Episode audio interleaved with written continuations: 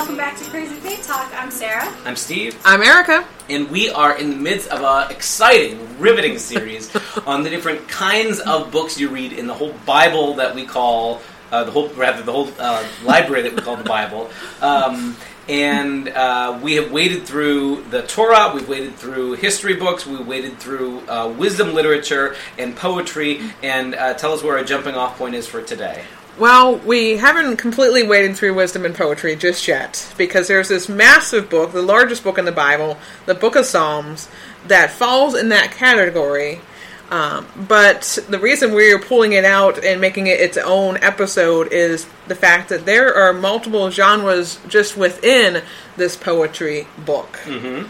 So um, some of those genres include things like praise and wisdom, um, coronations and, and psalms for the coronation of a new king, thanksgiving, lament. Um, you know, all these things we, we find in the book of Psalms, which means that depending on which psalm you're reading, might vary how you read it depending on which category it falls under. Yeah, that's helpful. Okay. Some of them might even fall under two categories. Oh, So maybe as a place to start, just as a refresher or reminder. Things that are common across Hebrew poetry, even in other biblical books like Proverbs, is this idea of parallelism. That mm-hmm. instead of rhyming words, think rhyming ideas. So the first line will say this, and the second line either emphasizes it or offers a contrast or put the same idea in other words. But basically, that's a recurring uh, feel for Hebrew poetry. That the first part is echoed by a second part. But within that, like I said, there's all, a whole bunch of varieties of ways that the Psalms get used, or, or that format uh, shows up in, in different gen- subgenres, right? Um, I don't know, like uh, p- pick a pick up a favorite or a place to start, Sarah. What are things we should know about any of the Psalms, or what's a category that would be helpful for us to know about?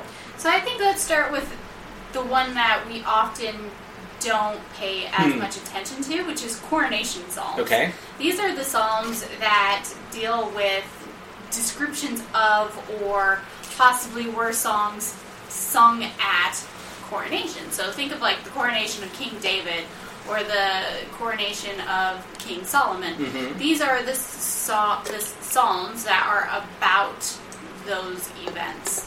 And maybe it's worth comparing for a moment, like to the the pomp and circumstance and unofficial liturgy that we use at the installation or um, election or inauguration of elected leaders in our world today. So there's some things that like are this unspoken. there- It's not written down that you have to do it this way, but this is how we do it. There is a parade, and you have the person walking up to the official place and the swearing in for us. Back in Bible times, it's a crown on your head and a bunch of olive oil poured on your head to be officially anointed. Um, but um, the idea of sort of this is the moment where they are vested with power and authority, and this is a moment where the the nation of Israel or Judah, depending on what point in history this story the, the Psalms are being sung, um, sort of celebrate what they remember as God's promise to be with the Davidic monarchy or to be with our king.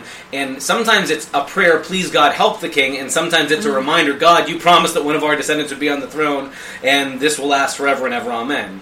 Um, one of the things i think is interesting about that is uh, all of the kings fall short of all the lofty talk in the the psalms of coronation about how great and wise and just they're going to be, um, and that's part of I think what feeds the idea once they come back from the exile of there has to be somebody who eventually will do what these psalms were saying was going to happen. Because you know if, if you keep singing a song about the king will bring justice and the king will rule in peace, and they turn out to be just as corrupt or wicked or rotten as the last one, um, you're wondering are our songs lying to us? Was God lying to us? Um, and instead it feeds what uh, becomes sort of the messianic hope. That you get other other voices in the scriptures that have this idea that one day there will come this promised ruler.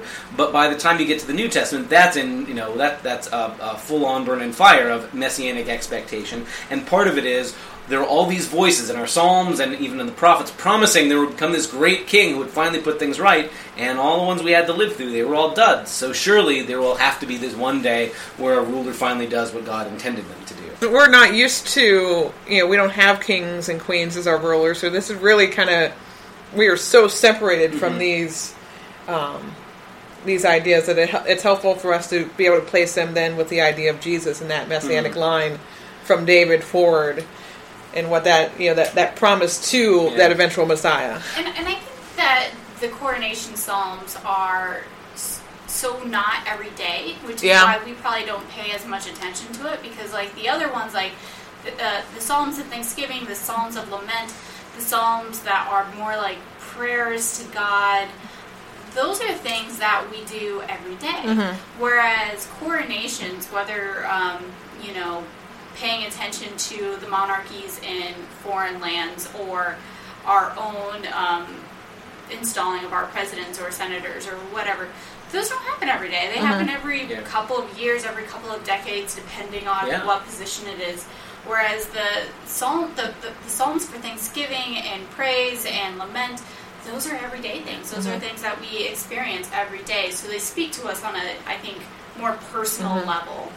So let me offer two more thoughts about this this genre of coronation psalms. Um, one is, even though the kings would change from generation to generation, the the moment of of crowning a new monarch is also a time for the nation, for the people to sort of like celebrate the values that they think are important. In a way that similarly, when we have inaugurations of our elected leaders, there's always talk about, you know, freedom and liberty and justice. I mean, like this is sort of a, a place for us to trot out the virtues that like this is our national character, whether we live into it or not. Or this is what we say, and that the coronation psalms often have that same aspirational sense of here are the particular values that we want to be about. And so sometimes you'll see things in the coronation psalms like, um, you know, uh, may the king grant justice to the poor, may the king rule with fairness, or may the king uh, have peace, or something like that. Th- th- There's a there's a particular set of this is what we think we're supposed to be about as people. So. Um, there's there's surprisingly little talk about may we get super rich and more about like may there be justice and righteousness and fairness all around. It, it's interesting to me that like we live in an era where often we judge people solely by how well are the markets doing um, or how big is our army. And the biblical writers, at their best, when it comes to coronating a new king, will say like, no, these aren't the things that we should hope for about that a new king.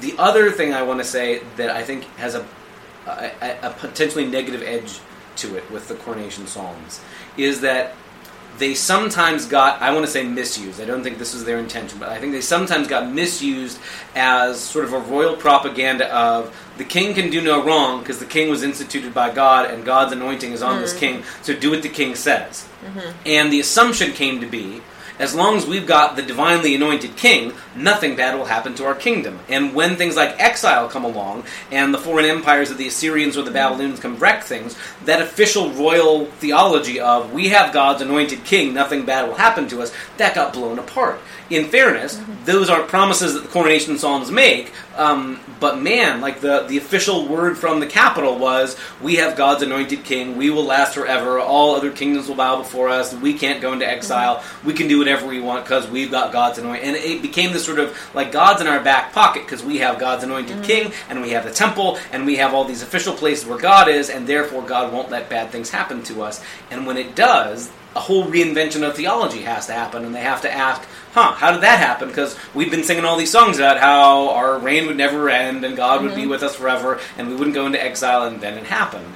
Um, and that later voices have to deal with the, the aftermath of only hearing coronation songs. So maybe in our era, we aren't used to hearing them sung at all. um, and back in the days of the 700s, 800s BC, their trouble was that was all that was coming out of the capital. And if that's all you hear, you're pretty likely to think, oh, we're invincible. As long as we do whatever the king says, we'll be great. And sometimes what the king tells you to do is horrible. Yeah, because sometimes the king forgets all those things that these coronation songs Right. are, are asking God to help the king do, like bring about justice and, and you know provide for the poor and all that, and the kings are doing the exact opposite. And it, just because the psalm at their coronation said things like "May he protect and give justice to the poor" doesn't mean he will do it, and it mm-hmm. doesn't mean that like anything he does, he gets to say, "See, we sang about justice and mercy and righteousness and all that. That must be what I'm doing." Because increasingly, as the generations went by, the kings of Israel and Judah became more and more like mm-hmm. little versions of Pharaoh's Egypt, where the pharaoh was on top and the king was on top, and people increasingly uh, lost their children to fight in the wars and lost their uh, treasures to feed the to, to build the palace. And um, there is this this deep, I guess, ambiguity in the Bible itself about whether it was a great move to have kings in the first place. should we maybe spend some time on some of the other genres, just in case you're n- you're not going to a crowning the king later today? There are other genres of psalms that will apply directly or more immediately to your life, right? Yes, well, Sarah, you mentioned earlier how some of these other, you know, the prayers and the praise and the thanksgivings and the laments we tend to do on a more regular basis. But, um, and I agree with you completely. But I think lament one of those other categories of psalms that we tend to not necessarily forget, but we tend to kind of push aside. Yeah. That's because we don't like to think about sad things. Yeah. No, we, we don't like to think about sad things. We don't like to think about life being terrible. And when, when life is terrible, we, we don't know how to deal with it. Hmm. But there are there are a lot of psalms that help us, you know, when life gets really rough that we can, you know, use as our own prayers to cry out to God because guess what? We're not the first people who've had bad days. Yeah, and I think that that's important. That like maybe if we are comfortable with the idea of a sad song, we need to have a happy ending, or we're used to stories that start out sad, but at least in the last five minutes something good happens.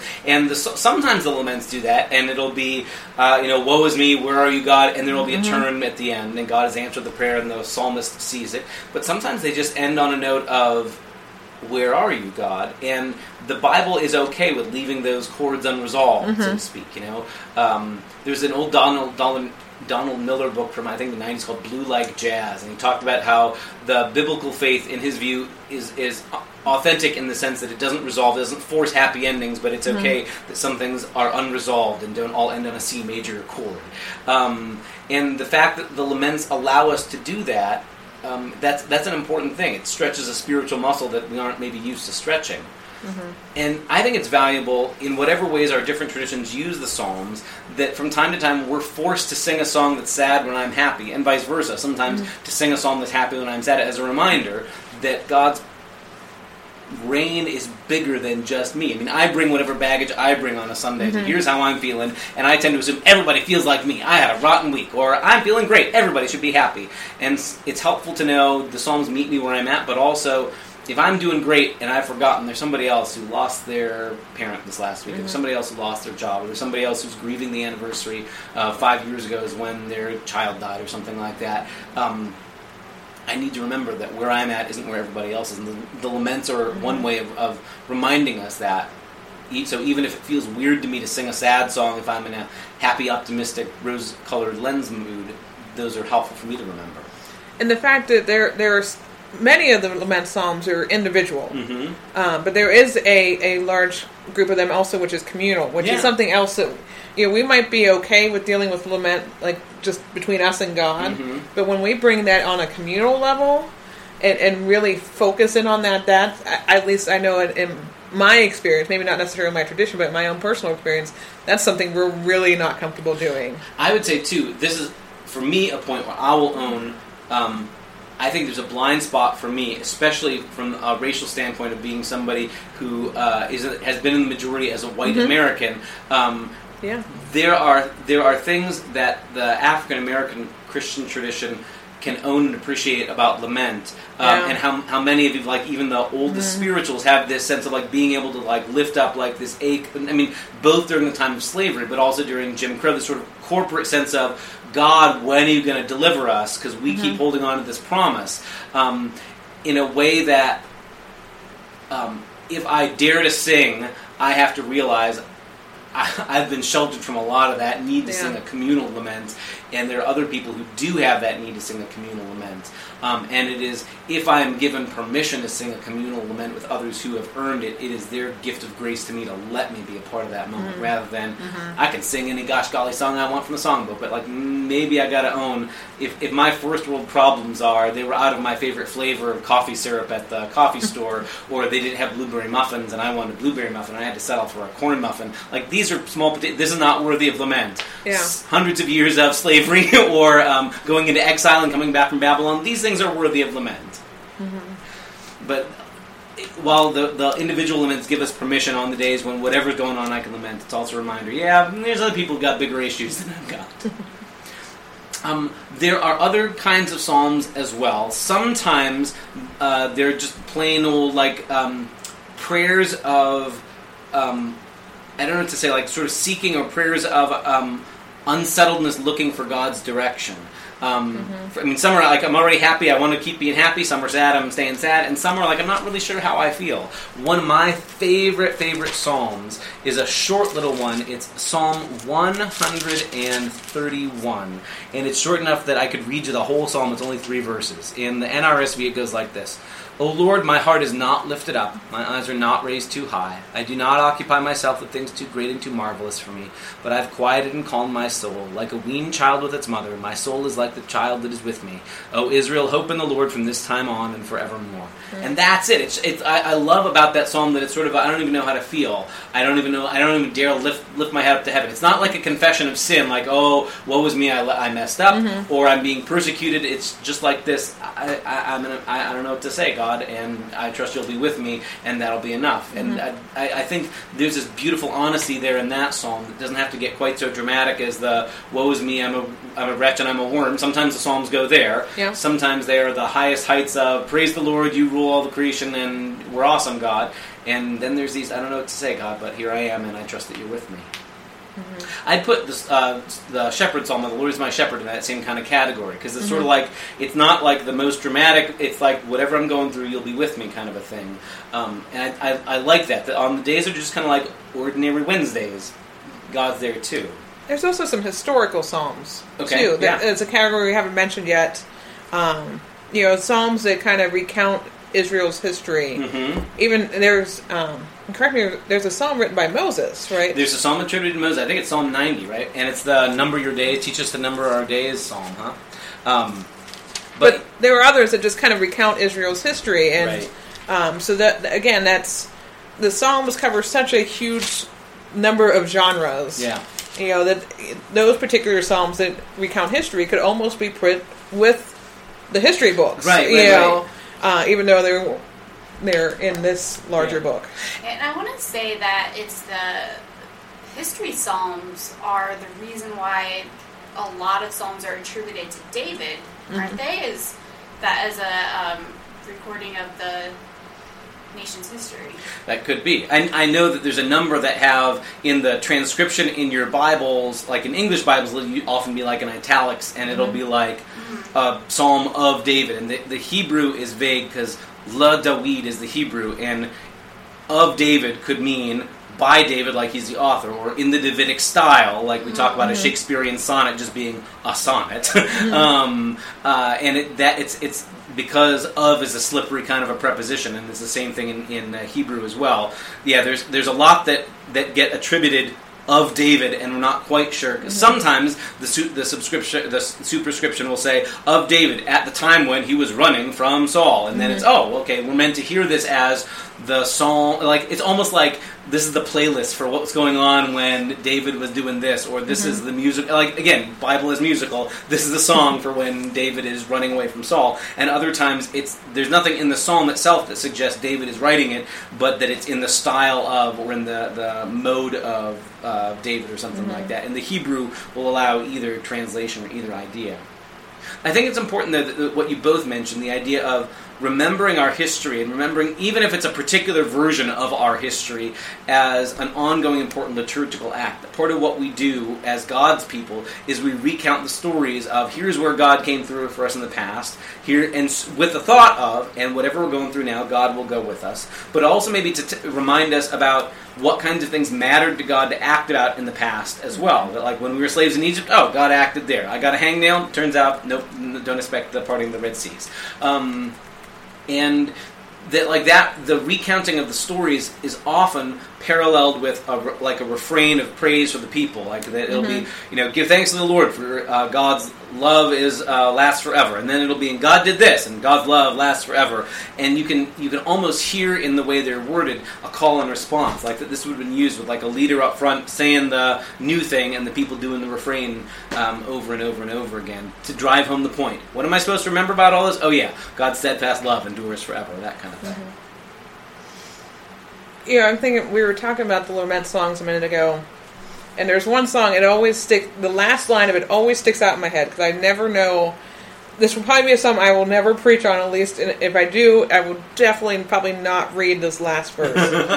and you probably know which song I'm talking Is about. of the imprecatory psalms?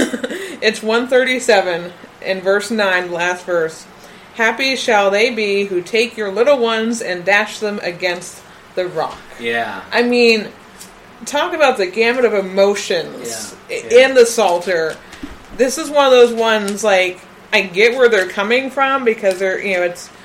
My Bible titles it a lament over the destruction of Jerusalem, Mm-hmm. and so that mean the people are upset. I mean, their their temple, their city, their capital, their nation, which was you know while it was larger than Jerusalem, Jerusalem represented the nation, has been destroyed, and I get that. But my goodness, to take Yeah. infants Yeah. Yeah. of your enemy, and you know, um, to me, one of the things I really find helpful, even if it is always upsetting to me about psalms like this, and to be honest, there are, this is not the only time where something like this gets said. It it is important to me to remember that the psalms are a weird book in the sense that these are we treat them as scripture, God's word for us, and yet at the same time, it's a whole book of our prayers to God. And this is maybe that weird overlap space where here's a book that in a sense, we call God's word to us and our word to God at the same time. And it's important to note by having basically a record of people's prayers that God is not obligated to do the thing that we ask for. You know, Yes. and like, like almost, almost in a way, like when we were talking about Job. That part of what I get from Job is you can be as angry as you need to be, and God can take it, even when you're angry at God. And that at the end, when I've spent all my anger and my little tirade is over, God says, "All right, you ready to move on?" Um, and that sometimes my anger is aimed at God. God, why did you let this happen? And sometimes my anger is aimed at somebody else, and I want to say, God, do all these terrible things to so and so. And at the end of my little hissy fit, God can stop and go, "Okay, is it out of your system now?" But that God is not obligated to do the thing mm-hmm. I pray for. And to, to me, as weird as it is to say this, one of the most comforting things to me in my theology of prayer is that God is not obligated to do the thing I ask for. And I know it's weird to say, and most people are usually like, that it's comforting to think that God will do what you pray for. But to me, it, there's something comforting about that God is not a genie, because sometimes I ask for stupid things, and I don't know that they're stupid. That's, that's my problem, is that Yeah. sometimes I ask something where I think, this is what really needs to happen Lord. God, why don't you do this? And later on I go, oh, it would have been stupid if that happened. Or I, you know, uh, God's thinking 50 moves ahead playing three-dimensional chess, and I'm playing checkers. Um, and that God can bear when I just have nothing but blind mm-hmm. rage, and I would say, God, why don't you make this some terrible thing happen to so and so? And God can listen, and God come, okay, is this out of your system? Mm-hmm. Okay, you're done with this now. I'm not going to do that. I'm I like and like I have to live through these arguments with my kids when they're mad at each other and they want to come to me tattling and be like, Dad, won't you make you know my brother go into timeout because he hit me? Or Dad, why don't you take away his toy because he you know whatever?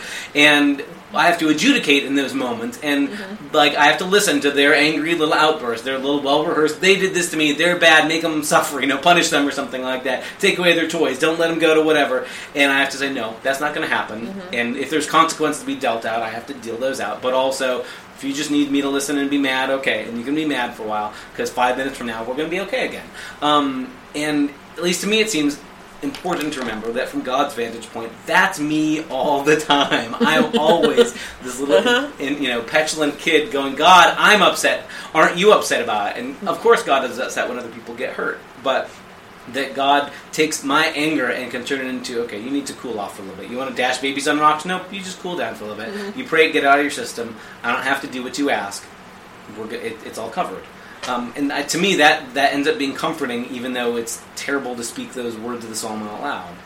and looking at the psalm right before and after, not that the psalms are necessarily meant to be read straight through, Mhm. because they're they're by different authors and about different things. But Yeah. on either side of that particular psalm, one thirty six and one thirty eight are both psalms of thanksgiving and or praise. Mhm. So it kind of it goes back to when we were talking about Ecclesiastes and some of the other wisdom literature about how you know the seasons of you know goodness and, and you know well I'm in a really terrible season right now, but I can look forward to that time where things are going to get good again, and then well I'm in a really great season, but I have to remember that eventually you know you have to come down off the mountaintop for a mm-hmm. little bit and go in the valley, and then God, and so it, it's just interesting. However, you know how it was put together as a total book Yeah. that that bashing you know children's Yeah. heads against rocks lands right in between two Yeah. psalms of thanksgiving and praise. The other thing I think that's important to remember, even as terrible as that violent imagery at the end of that Psalm 137 is, is the opening verse makes it clear they're still living under or are remembering mm-hmm. recently being under the rule of